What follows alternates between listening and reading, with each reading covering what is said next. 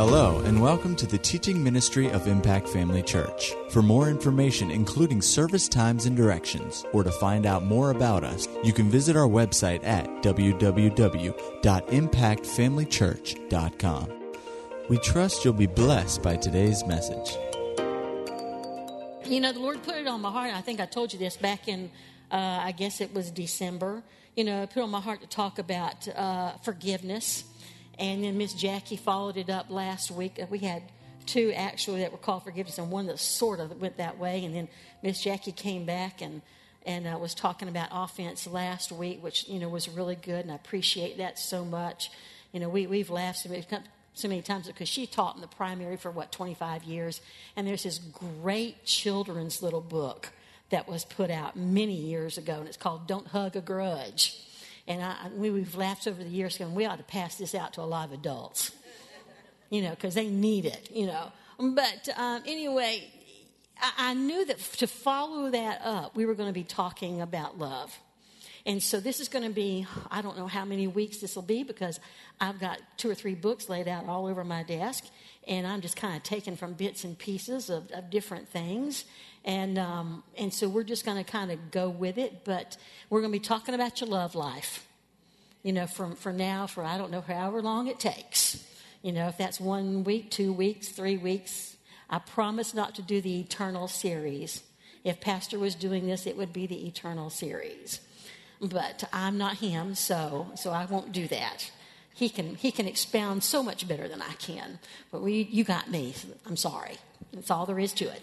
But, uh, you know, we're going to go to John 13. Hallelujah. Are you blessed? Are you going to be blessed even when I get through? Yes, you are. Amen. I had an old, an old um, teaching I did several years ago called the Love Walk, and I got it out. And man, I tell you what, I had so much stuff everywhere. It's like okay, you know, we're just going to have to try to try to put this all together in a, in a good format. But let's just start right here. John 13 34 says, A new commandment I give unto you, that you love one another as I have loved you, that you also love one another. By this shall all men know that you are my disciples, if you have love one to another.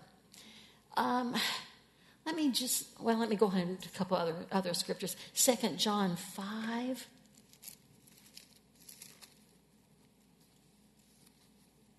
There's only one chapter in it. It says, and that's verse 5 Now I beseech thee, lady, not as though I wrote a new commandment unto thee, but that, that which we had from the beginning, that we love one another. And this is love, that we walk after his commandments. This is the commandment that as you have heard from the beginning, you should walk in it. And then Ephesians 5. Ephesians 5. Hallelujah. Verses 1 and 2. Be ye therefore followers of God as dear children I have written in the notes margin of my Bible, as children in, uh, imitate their father, their father. You ever seen a kid who imitates his dad? Or goes into dad's closet and gets dad's shirt and dad's hat and dad's boots and puts them on. You know, we're, we're supposed to put on the love of God, just like we like a little kid imitates his dad and goes and puts his dad's stuff on. It says in verse 2, and walk in love as Christ has also loved us and has given himself for us as an offering and a sacrifice to God for a sweet smelling savor. And then go to Romans chapter 13. verse 8, it says, Owe no man anything. Now, you know, there are some people who've used this verse to say you should never finance anything. Uh, that's not what it's talking about. Uh, it says to owe no man anything, but to love one another, for he that loves another has fulfilled the law. Uh, one another version of that, the Knox, I think it says, no, the Goodspeed says, has fully satisfied the law. Um, and the Knox translation says, has done all that the law demands. You know, the Weymouth also says, uh, to, that it says, uh, owe no man anything but to love one another. The Weymouth version of that says, leave no debt unpaid except the standing debt of love. I like that translation because it basically tells us that there is no time that you have completely satisfied your love walk. That you will always and forever have a standing debt. Why? Because you don't interact with just one person for the rest of your life. There are always people coming into your, into your life, into your situations, into your sphere of influence that demands that you walk in love. And you have a standing debt to every last one of them. It's not up to us to pick and choose who we walk in love toward. Not up to us. It says to owe no man anything. Well, yeah, but they're this and that and the other. You owe it to them to love them. Well, they have this kind of a lifestyle. I don't care. It, you owe it to them to love them. That doesn't mean condone what they do. It doesn't mean endorse what they do. It means to love them. No matter who they are, no matter what they've done, no matter what kind of life they live, no matter what, it's up to you to love them. That's the debt you owe them.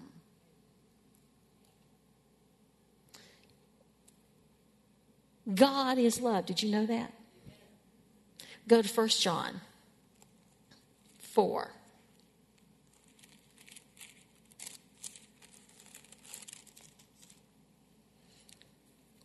Verse 8. Well, let's start in verse 7. Beloved, let us love one another, for love is of God, and every one that loveth is born of God and knoweth God. He that loveth not knoweth not God, for God is love. Now go down to verse 16. And we have known and believed the love that God hath to us.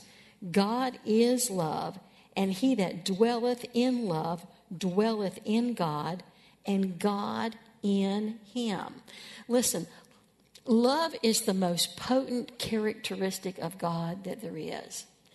It is the very thing out of which every other part of his, his nature comes from. His love is the motivating factor in his involvement with man. How do I know that? Well, it's easy. John 3:16. For God so loved the world. Not just the believers. There were no believers. When he sent Jesus, there were no believers. We were all in the same boat unregenerate sinners, heathens, apart from, the, from the, the works of God, apart from the life of God, separated from the life of God, had no clue about the life of God. It says, God so loved the world that he gave. And really, that right there tells you what love is. Love is all about giving. It's not having, not keeping and hanging on to what I want, what I think I need, what I think I deserve, what I think I should have, what I think I should do, what I think I should say. It's about giving. God so loved the world that he gave. That scripture can be taken and used in a, in a myriad number of other applications. You know, you know when it when it comes to like finances, like giving, you know, your financial resources. But I'm telling you what, it's all based in love, and God is love. Now, when you know that, then then it helps you. God is love. And we have to be ready because we read these other scriptures, you know, to start with, you know, that we love one another. There's a new commandment. We love one another, that we're followers of God, that we walk in love as Christ has loved us. We owe no man anything except to love them, that standing debt of love. Uh, we, we have to see that, that that's, that's where our love life is. That's where we should be all the time with every person that we come in contact with. because this world is full of people who need to know the love of God. And if they don't see it in us, where will they ever see it? We have to demonstrate that there is a God who loves them so much, so deeply, so, so unhesitatingly, so unconditionally. We have to be the ones to expose them to that kind of love. If we don't, then we're not doing our job as believers. You know, um, I I just I think so many times that we we have fallen down. The church has fallen down in its job of loving the world. Now we we start with each other. I mean, that's that's part of the local church. It's part of the, the beauty of being in a local church is you learn to, to to walk out the love walk by being with your brothers and sisters because they're the ones who are supposed to forgive you. Did you hear that word in there? Supposed to forgive you. They're the ones who will let you make mistakes and love you in spite of it. Isn't that wonderful? You know, they say a true friend is somebody who knows all your faults and loves you anyway. See, God loves you so much, He knows all your faults and He loves you anyway. He knows all your shortcomings. He loves you anyway. He knows about all your mistakes, even the ones that you keep hidden and buried deep, deep down that nobody will ever know about. God knows about those things. And He loves you anyway. And so we come together as a body of believers, and, and because we're humans, we're going to rub, you know, there's going to be some chafing, there's going to be some abrasions here and there but we are supposed to love one another anyway. And we learn to walk out the love life with each other so then we can take it out into the world where they don't know that. And we need to demonstrate it to them. You know, I'm, I'm, reminded how many of you remember a comedian that I don't I don't know if he's still even alive named Mike Warnke. Anybody remember Mike? Do you remember the story he told about when he was in boot camp and he was had been had gotten born again and he was in love with Jesus, but he was bunking, you know, with a around a couple of guys who hated his guts. They were so incredible. I mean, I don't even remember all the details of the story about how mean they were to him and the things that they did to him, and he walked in love to those two men who were with him in boot camp until one day it got the better of them and they gave their life to the Lord. You know, that's a kind of an extreme example, but you know, I don't know what's extreme to you. I don't know what's extreme in your situation. I mean, I know uh, Mike Warnke's situation, it, it sounded pretty extreme. Now, he made it sound very funny. I doubt seriously it was all that much fun when he was enduring it but he was walking in love because he was so in love with Jesus that it didn't matter to him what these two guys were doing to him. You know, we, we sometimes think that that you know, well, I, I have I've had to put up with so much with some from somebody. Hey, how much does God put up with us? I mean, how much has He got to put up with us? I mean, there are sometimes I know I don't bring great joy to the Father. Is there anybody in here besides me? I am sure there are times he just shakes his head and goes, What is the matter with that girl? What is her problem? Well, her problem is her flesh. You know, that's a real easy answer. Because uh, I know it is. I, I, I, I wish I could remember the quote of a dear lady up in New York made one time, and I have it written down in my iPad, and I forgot to get it out. And if I, she said something along the lines of, "If I don't put on the love of God each day, all people will see is me." Now, isn't that good? I don't think I really want them to see me. I really think that they'd be better off to see God. I think it would do them a lot more good and it would impress them a whole lot more than if they look at me. You know, you ever ever been in a place where you thought, "Oh Lord," you know, somebody makes a compliment or something, and you go, "Oh, if they only knew that I'm not like this all the time. That I can be so nasty sometimes. I can be so hard-headed sometimes." Don't you? Amen. Um, I can be so just all you know at times. You know, if anybody if anybody saw me the way I really, but that's really not you.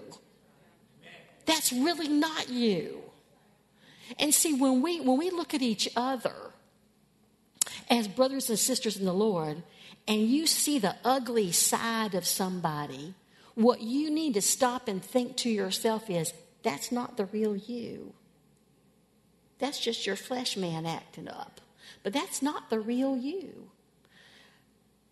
I hope somebody does that for my benefit when I'm acting not so nice, not so pretty, that they'll look at me and say, oh, that's, that's not the real you.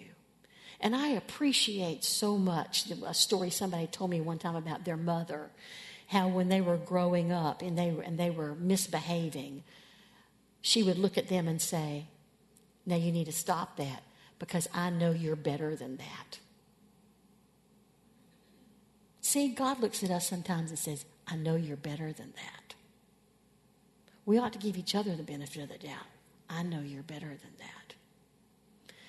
It's easier to do here, maybe, hopefully, hopefully, than it is with those people out in the world. But when you practice on these people in here, then it's easier to go out there you know, and deal with those people.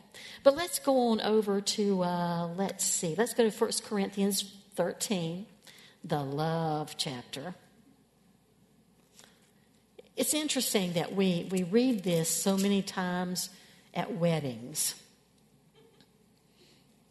And I'm thinking, there are times I think after the wedding is over and a year or two down the road, I'm thinking, y'all forgot what was read at your wedding y'all are not acting anything like what we read over you at that wedding.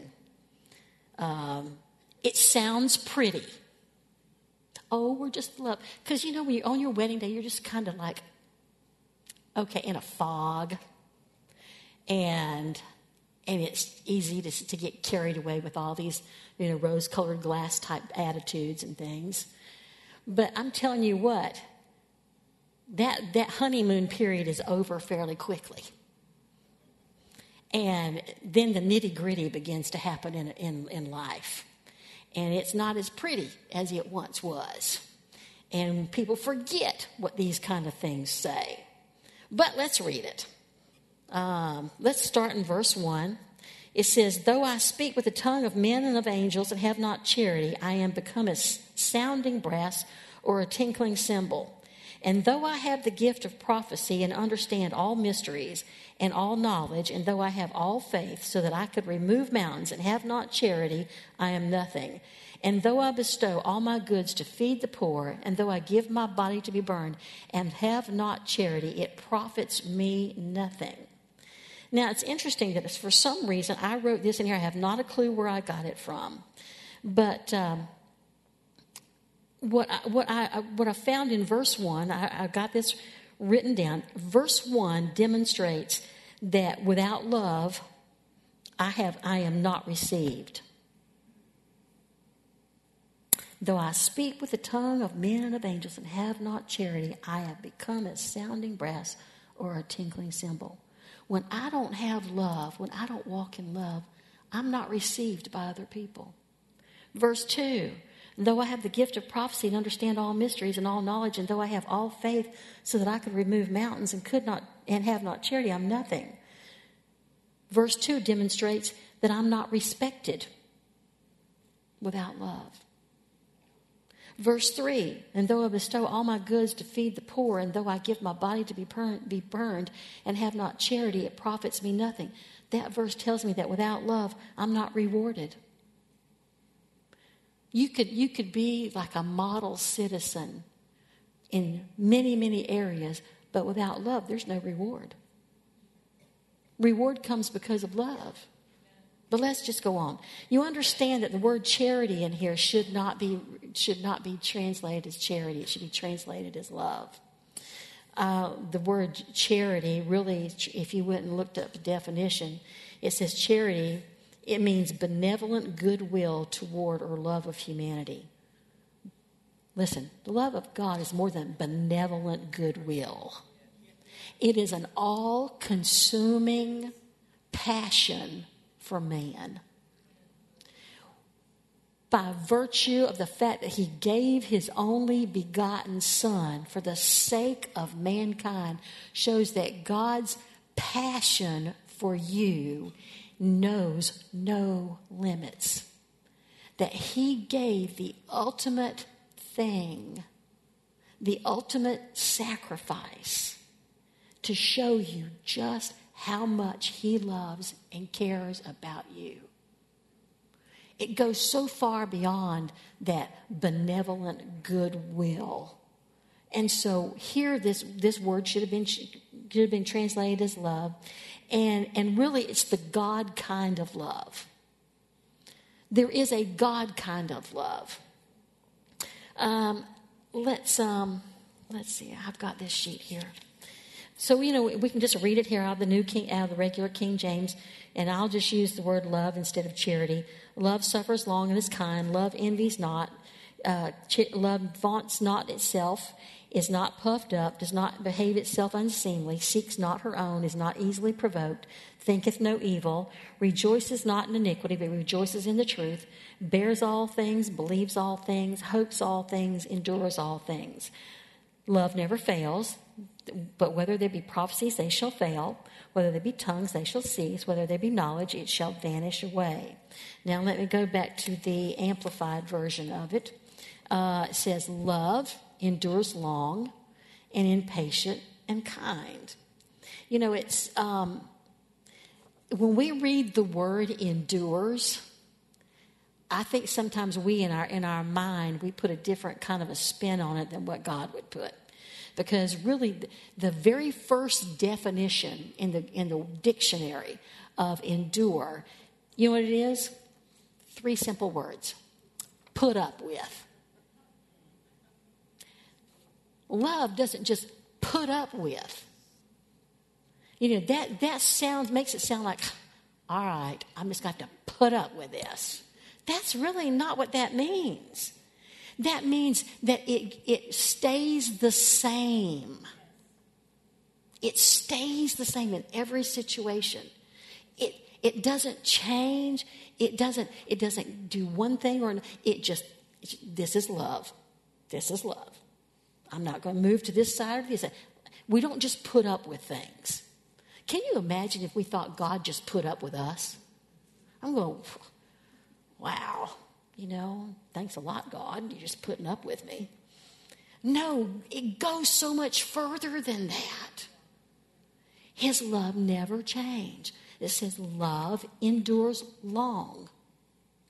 Well, how long is long? How long do, how long do I have to endure? As long as it takes. That's it. As long as it takes. Yeah, but don't no, don't go there. Don't go there. Don't go. Don't do a yeah, but. You know, you, to do that means you're negating what this, what this says. And you can't afford to do that. Love endures long and is patient and kind. Patient. Patient. You ever had need of some patience? Hmm. The trying of your faith works patience. You got faith that your love walk is working? Oh, wait for it to be tested. Then we'll find out what kind of patience you got. Love endures long and is patient. Love never is envious, nor boils over with jealousy. You know, I've seen over the years where people in one church body, there are some folks that get jealous and envious of somebody else's blessing. Somebody gets up to give a big praise report about how, how they received some kind of a blessing or something in their life, and, and somebody out there is just being on the inside, they're just they're just seething with jealousy and envy. Well, how come I don't have that? How come that, that happened to me? How come somebody else didn't? Somebody didn't give me that opportunity. Somebody didn't give me that money. How somebody didn't supply my need? You can't. You can't afford to do that. You can't afford it. You just have to say, "I'm in that same line." I'm in the, I'm in, I'm, I'm next, next. You know, rejoice when somebody else is blessed. Rejoice when somebody else has had some marvelous thing come their way. Don't, don't go, well, how come? Don't get no pity party stage. Don't let the enemy do it. And you know what? It'll happen. It, it happens sitting right there in that chair. People will just, the enemy, the enemy just loves to come in and go, well, why not you? You deserve that as much as they do. Don't listen. And let me tell you, when, when you, somebody's talking about the love walk, he's going to be right there in your ear telling you something. Yeah, but this doesn't apply to that. Yeah, but she doesn't know your situation. Yeah, but it's not been that she's never experienced anything as bad as you've experienced. Listen, you could, you could take the life of Jesus and Jesus experienced every kind of situation that needed love to prevail in, and he did it. Okay, I'll go on. We'll, we'll come back. Uh, love is not boastful or vainglorious, does not display itself haughtily. It's not conceited, arrogant, and inflated with pride it's not rude, unmannerly, and does not act unbecomingly. Love, God's love in us, does not insist on its own right or its own way, for it is not self seeking. You know, as I was writing this, some of this stuff down today, um, something I, I heard Keith Moore say years ago, and I thought, are you kidding me? Really? Isn't that taking it to a little to the extreme? What he said was this when you interrupt somebody when they're talking, you are not walking in love.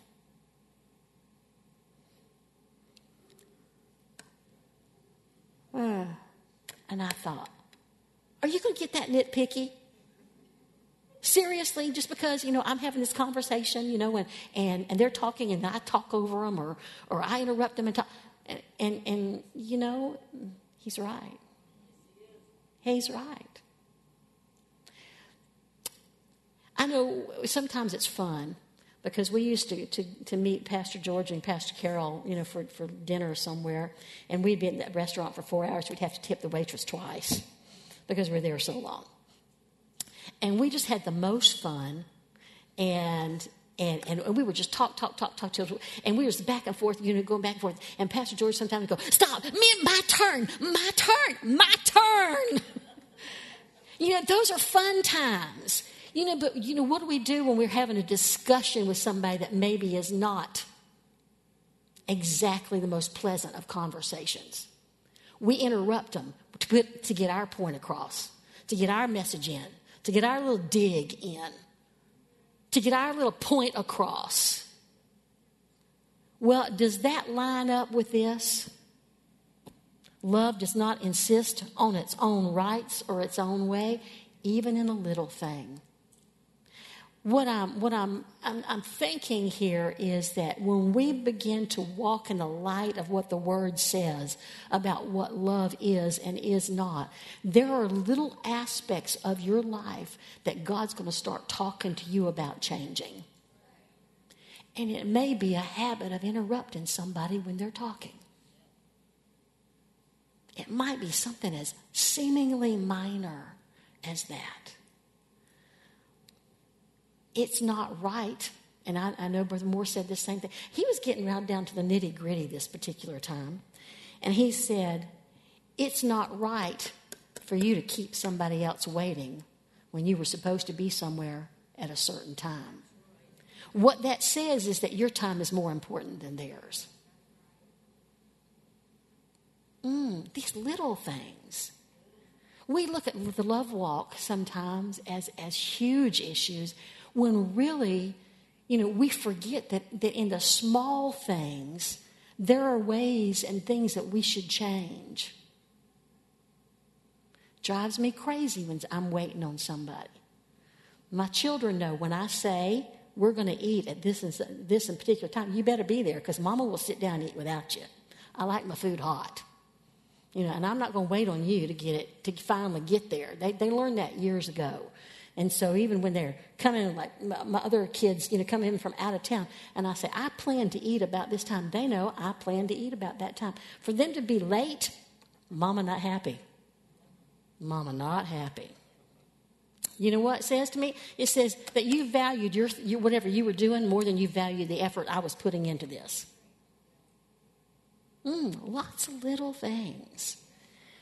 You need to stop and consider sometimes what I'm doing is is this manifesting the love walk? Is my, is my love life kind of getting bombarded with this particular area? And is it is am I really doing all that I can, all that I should, you know, in this particular area? They might be seemingly little, but they're really not little. I better go on before y'all give me something here. Uh, let's see, where were we? In verse 5. It can take, oh, is not, is not touchy or fretful or resentful. It takes no account of the evil done to it, pays no attention to a suffered wrong. Well, now, that, that part says it takes no account of the evil done to it. That right there is a real love gauge. If you choose to take no account of a suffered wrong. See, here he's given you the, the option, I mean, the, the, um, the advantage of saying a suffered wrong. The problem is, so many times people get offended at something that's an imagined wrong, not even a suffered wrong. For goodness sake, you know, we ought to be walking in love when you've had a suffered wrong, an actual suffered wrong. But a lot of people are so touchy that they imagine more wrong than they've ever suffered. Not, not exactly a good testimony there. Uh, in verse 6, it says, It does not rejoice at injustice and unrighteousness, but rejoices when right and truth prevail. Hmm. Listen, if we don't get better at paying no attention to a suffered wrong, then in the next verse, we will not be able to do this one. Love bears up under anything and everything that comes, is ever ready to believe the best of every person. If we aren't good at taking no account of a suffered wrong, we will never be able to believe the best of someone. So many times people pass on information that's not good about somebody, and most of it's wrong. Most of it's wrong. Choose to believe the best. Choose to believe the best. Years ago, 1983, 84, you know, we had a whole bunch of people leave the church, and, and there was a lot of talk. High Springs was so much smaller back then and everybody knew everybody. Everybody knew everybody's business. You know, we had been here for almost four years, and we were still looked at as outsiders. Pastor went into a, a hard, local hardware store to get something, and and we knew there had been a lot of talk because the people who had left had been here for much longer, of course, than we had. Some had been here all their lives. A lot of talk had been going on around town, and because uh, we were still that church, we were fairly new, and and weren't like any other church around. And uh, so anyway, he went in this particular hardware store, and and uh, the man at the at the counter brought up a gentleman's name who had been in the church that we knew had been saying a lot of things, and and he brought up his name, and he was expecting pastor to to kind of give him the other side of what he had heard, and he. Uh, pastor looked at him and said, Let me tell you one thing. He called the man's name. He said, Let me tell you one thing about so and so. And this guy at the, de- the counter, he just kind of leaned forward like he was about to get a juicy tidbit. And he said, Let me tell you something about that man. He's one of the finest men I have ever known. Deflated. Just totally deflated. He was going to get some dirt on somebody. Listen, even when you've suffered a wrong, speak well of the person that you think you had, that has wronged you. Take the ammo out of the situation. Just, just, I mean, it, it becomes a dud. So that it doesn't, it doesn't grow. You know, you, you don't need other people in the middle of something like that.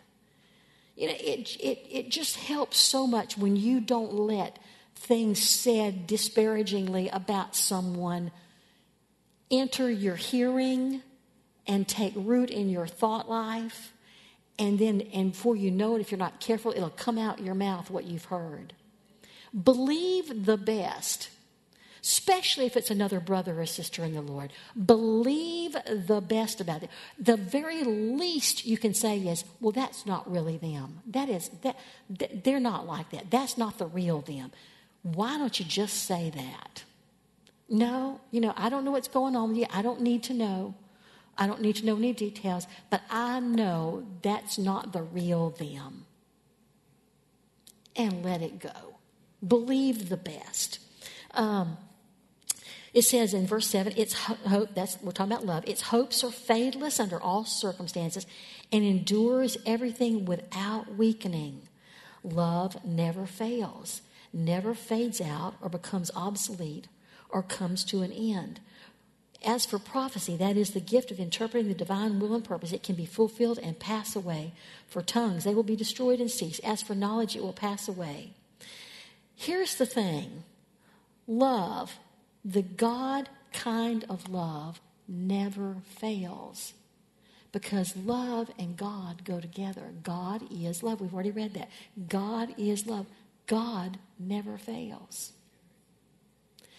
Tongues will pass away. We get to heaven, there will be no tongues. There'll be no prophecies. There'll be no need for, for knowledge.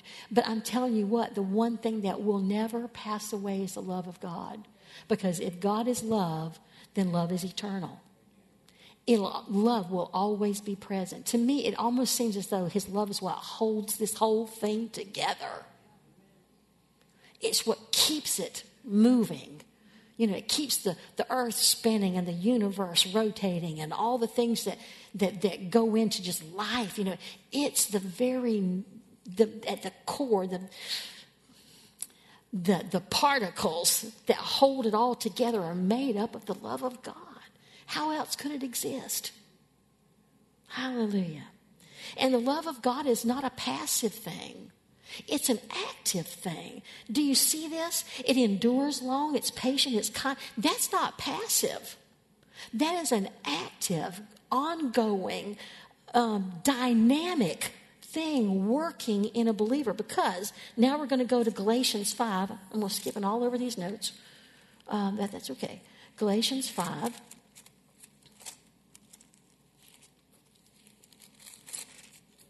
It says, But the fruit of the Spirit, that is the recreated human spirit, is love.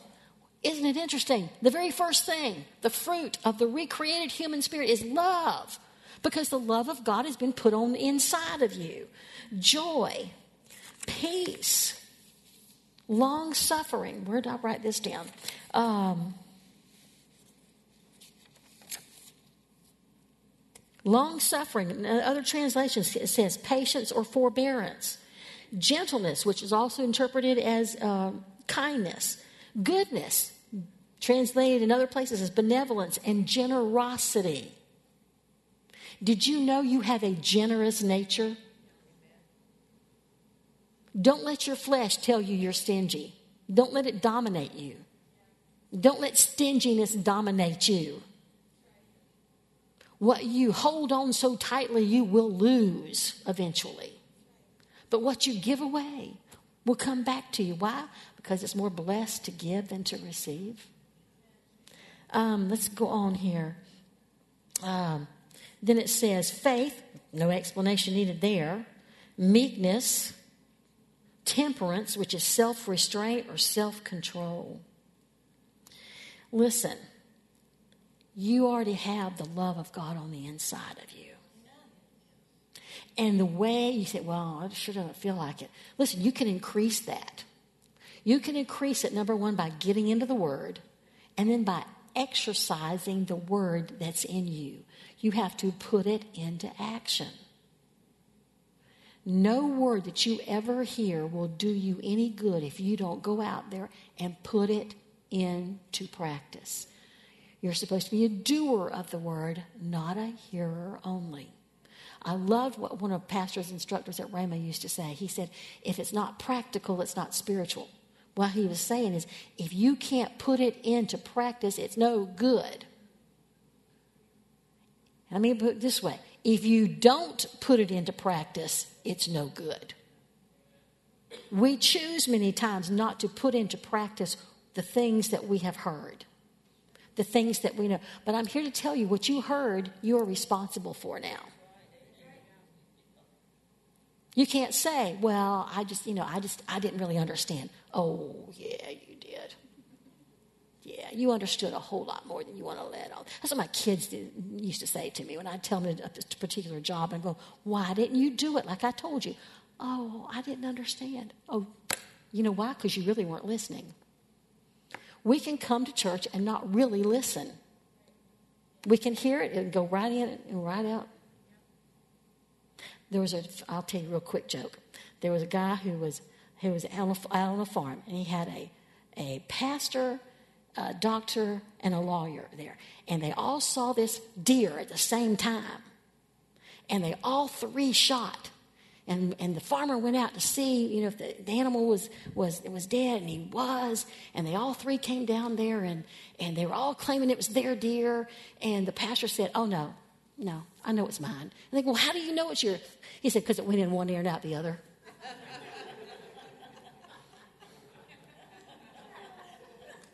there are times when we can tell it just goes in one ear and out the other. You have to put it into practice. You can't plead ignorance when you've heard it. You're responsible for what you've heard. And if you go over to, I'm not going to take a whole lot of time with this, but if you go over to uh, John 15, verses 1 through 8, it's talking about abiding in the vine, that you'll bear much fruit. Listen, every fruit tree has the potential to bear fruit. It's a fruit tree. Believers have the potential to bear fruit. That's what you do because the fruit of the Spirit is these things. But you have to do something with that fruit tree if you want fruit on it. You have to water it, you have to fertilize it, and you have to prune it.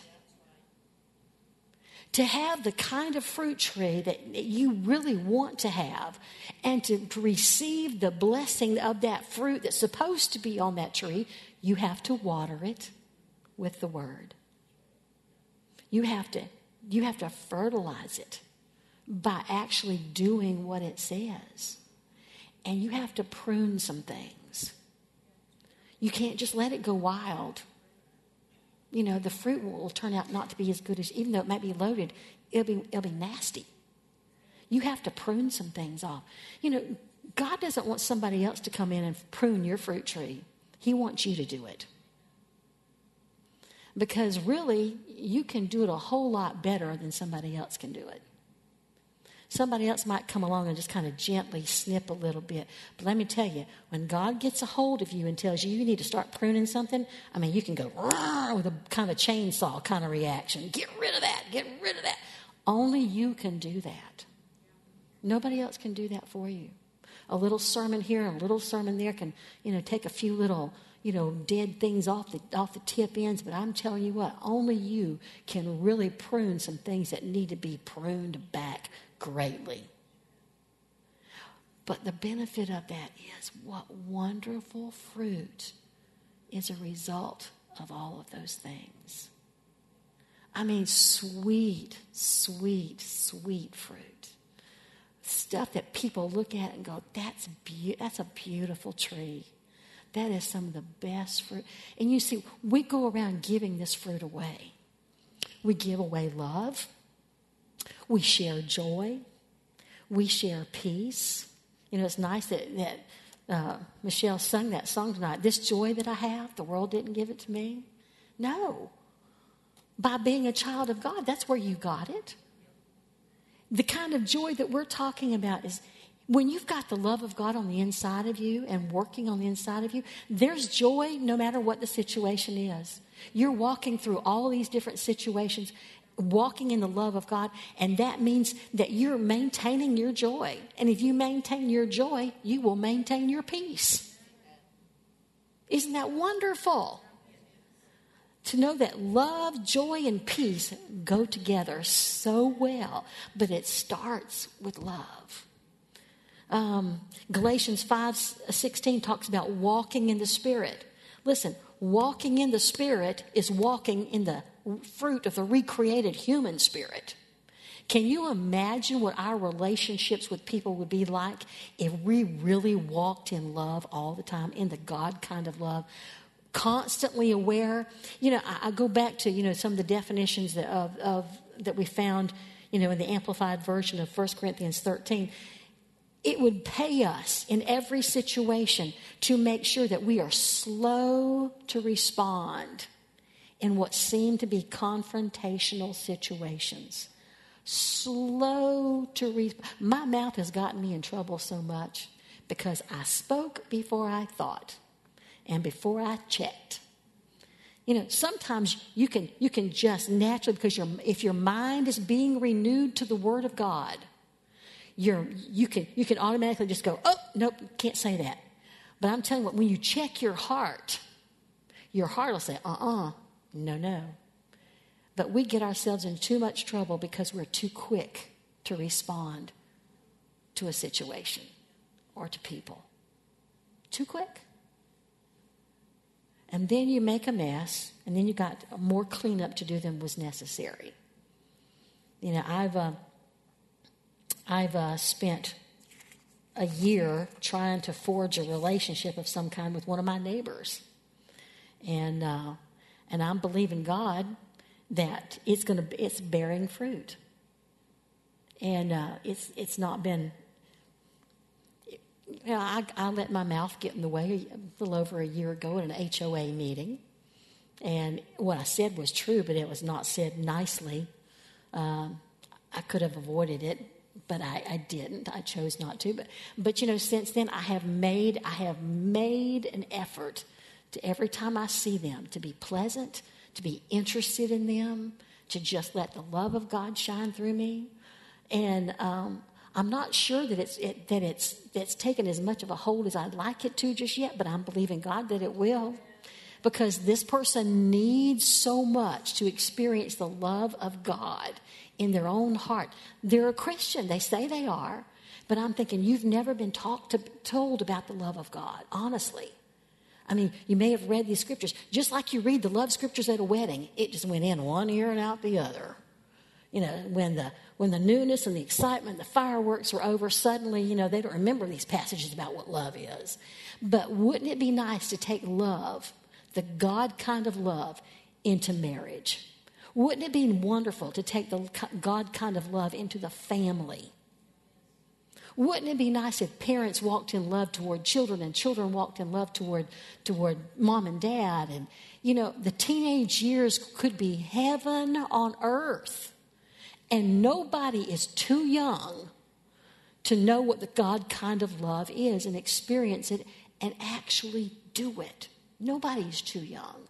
You know, I, I appreciate the fact that, you know, in, uh, Faith Island and in Showtime, especially Showtime, their, their focus is on godly characteristics. And they spend a lot of time on some of these areas, you know, tr- teaching these children. And if they take that with them into school, what a blessing. How many children are there that they go to school with? No matter what kind of school it is, that needs somebody to just show them the love of God. I am so happy that we have some people in this church who are uh, employees of the school system. Because, I mean, I, I know that, that sometimes the way they treat certain children is the only touch of God's love that they experience in a day. And I, I, know it's not always easy, you know, for them to put up with some of the things that go on and some of the ways that children are allowed to behave.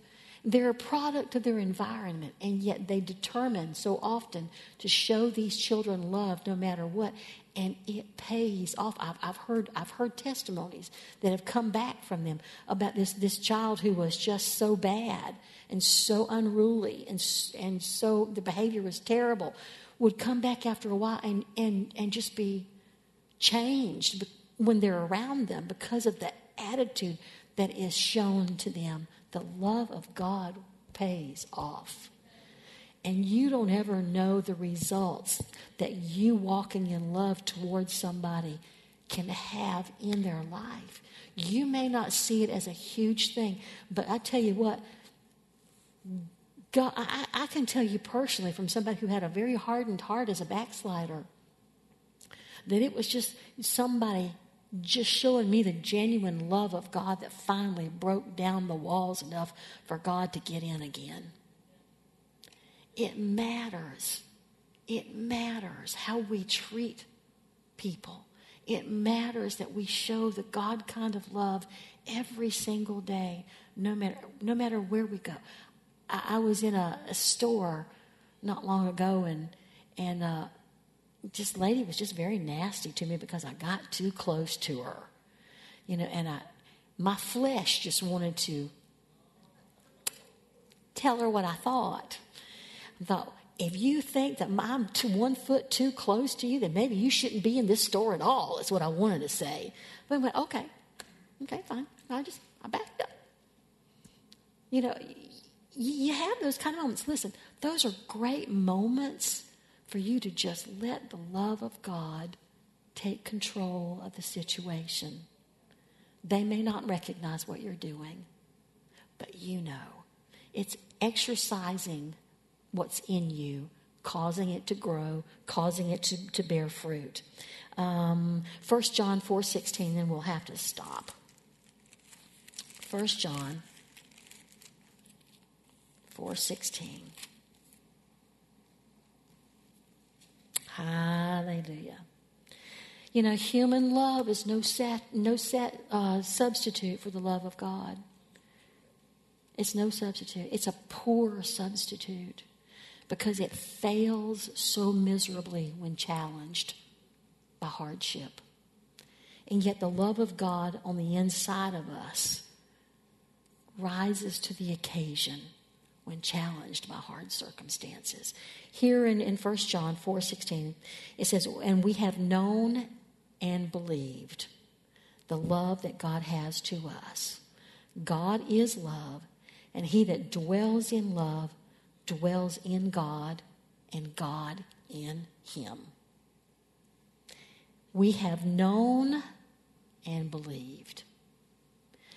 See, here's the thing we have to make it an aim of ours to know the love of God and to believe the love of God.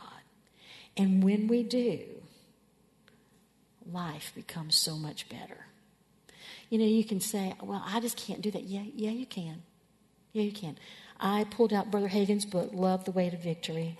And he said in, in one chapter here, in the first chapter, and I'm just going to read this to you. He says, Make this confession from your heart. The love of God has been shed abroad in my heart by the Holy Ghost. I shall endeavor to let that love nature dominate me. I have God's love nature in my heart, in my spirit. Therefore, I'll not let my natural human reasoning dominate me. I refuse to allow the flesh to rule me. I'm going to walk in the Spirit by walking in love. I am a love lover, not a hater. I will practice and exercise the fruit of love so that it can grow and increase. One way I will practice the God kind of love is by taking no thought for a suffered wrong. I will also practice thinking the best of every person so my love can grow and develop and I can be a blessing to many. I will make the love of God my great quest in life for then my love shall abound and God shall reap glory. It's a great confession. If you don't have that, you know, I can I can let you get this or I can write it out for you or whatever. But I'm telling you what, we, we have to we have to get to a place where we are the providers of God's love in this world. We have to do that. The, I, I, I particularly believe that our country, our world, is in the shape it's in because we have not done our job in sharing the love of God like we should have. You can't you can't change people's actions until you change their heart. And you can't change their heart without showing them the love of God. And you can't show them the love of God unless you have made a decision, a quality decision, to walk in it every single day. Is it easy on my flesh? No, it's not. Is it easy on my thinking? No, it's not. But those things can change. I can make a choice to change. I can make a choice to let the Word of God renew my mind. And between my mind and my spirit, we can dominate my flesh. And when put in any situation, I can make sure the love of God shines out from me so that all men will know that there is a God and that they can have that same love on the inside of them. The problem with so many people is they have never experienced what real love is all about. You have the ability to share that love with them, the real love, the, the God kind of love.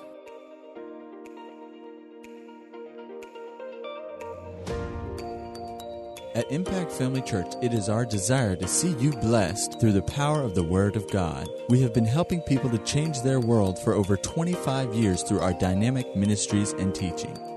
If you are going to be in the North Central Florida area and are interested in attending our services or just want more information about us, you can visit us online at www.impactfamilychurch.com.